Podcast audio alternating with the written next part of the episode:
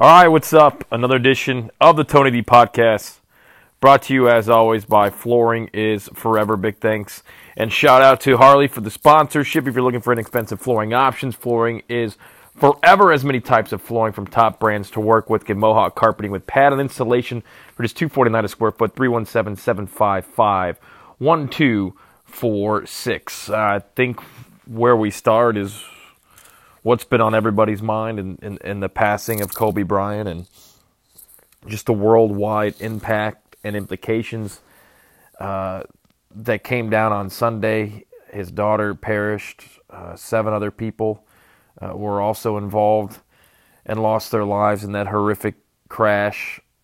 And you kind of start thinking in hundreds and thousands of different directions you know, just the fact that Kobe was 41 years old and the amazing career that he had and all the businesses and and, and being a, a glorified dad, you know, on a national and a worldwide level uh, that was seen in the spotlight um, was one of my favorite players of all time was uh, my favorite player that I got to see play in person. I never obviously got to see Larry Bird play in person and I never got to see Reggie Miller play in person. Um, but I have seen Kobe multiple times, including at the Staples Center. Uh, I own a Kobe Bryant jersey. I hated Kobe Bryant after he beat the Pacers, but then realized just the incredible talent that he was and became a huge fan of his. Uh, um, like I said, he's top three of my favorite all time players, with Reggie and Larry Bird being in that category. Just incredibly sad, uh, incredibly tragic.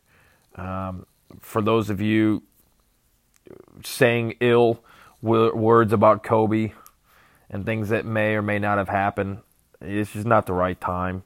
Um, it's it's it's sad of you to do so, in my personal opinion. Uh, after the man passed away, clearly was in a great spot with his family, great spot with his wife, um, content with retirement, uh, was, was loving of the NBA and the young players.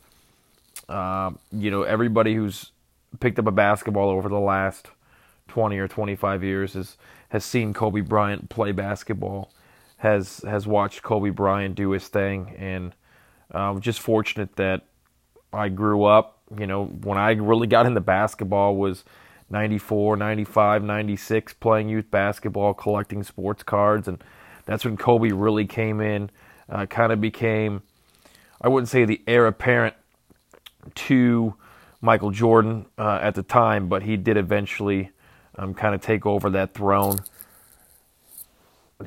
I've never been an argument guy of who's better and who's the all-time greatest. Michael's obviously up there. So is I believe Kobe and LeBron. Um, I just sad. Um, remember coming up in college, Pacers, Lakers.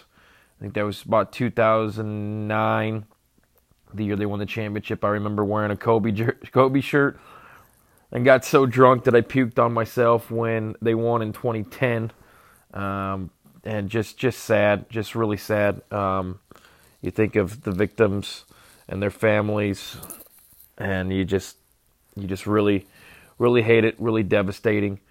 Um, you know, just the tributes have been so touching to hear from Shaq and Reggie you know, and, and it's okay. It's okay to cry for somebody who's lost their life that you never met, somebody that you know was in the spotlight all the time. It's it's okay to feel sad. I mean, I think this is probably, I feel like, with the social media era, this is the largest um, celebrity athlete death that I can remember.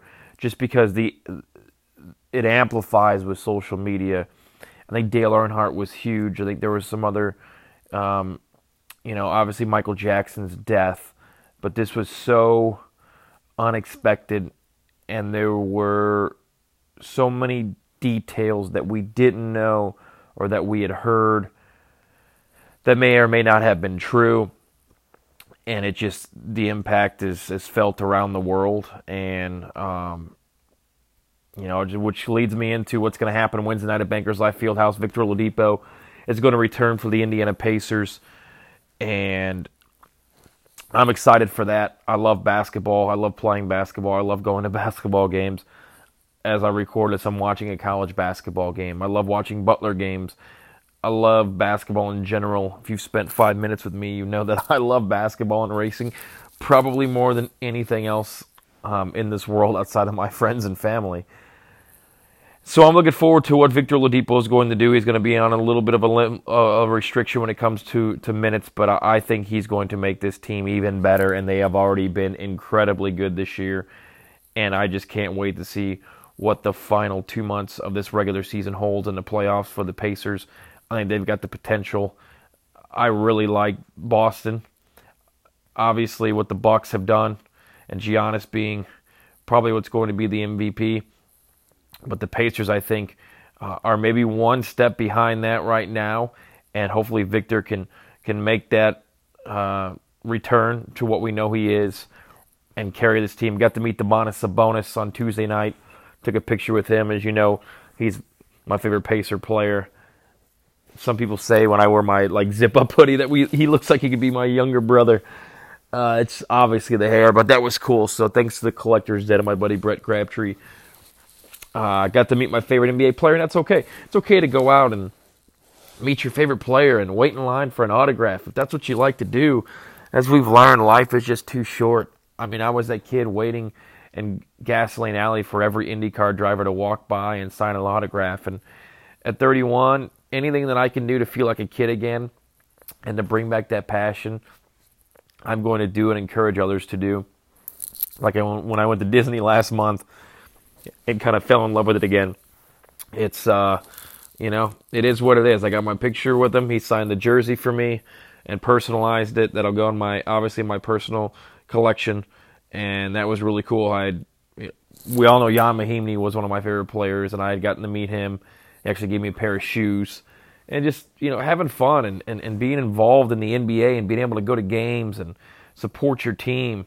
Uh, that's always been you know, part of my life is the NBA. I mean, I've just countless of hours on end of watching NBA games all my life, like a lot of you probably have done as well.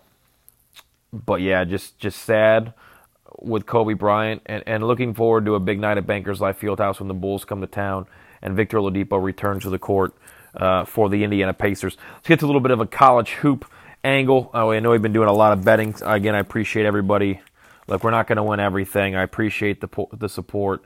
It's betting suggestions. It's what I bet, and I put it out there for most of you. So please bear that in mind moving forward. For those that kind of want to throw me under the bus when I don't go five and zero. Oh. Anyway, uh, my number one seeds right now: Baylor, Kansas, Gonzaga, Louisville. Number two seed: San Diego State, Florida State. Villanova and Dayton, uh, Obi Toppin of Dayton. They're going to roll through the Atlantic 10. I don't think with that schedule that they'll be considered as a number one seed, but if they were to roll like I think that they will and end up uh, winning the A10 tournament, they'll be a number two seed. Number three seeds are Seton Hall, Oregon, Michigan State, and Maryland.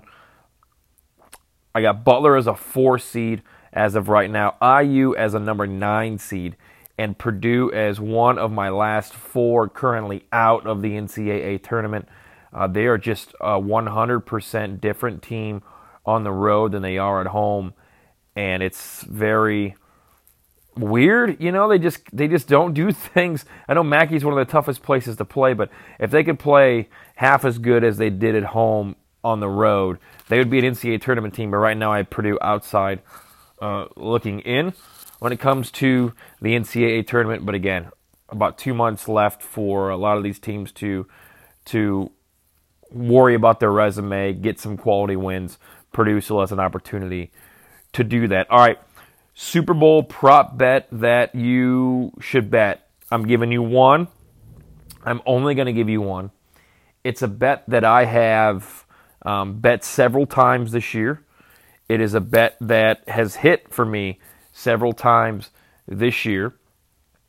I know the Super Bowl is fun. I've got the Chiefs winning 34 27. I think it's going to be a high scoring contest. I know the Niners have a great defense, but the Chiefs have a great offense. Um, you know, you want to do the coin toss, the Gatorade. Great. I'm going to give you one prop bet that I suggest that you play that I've played many times.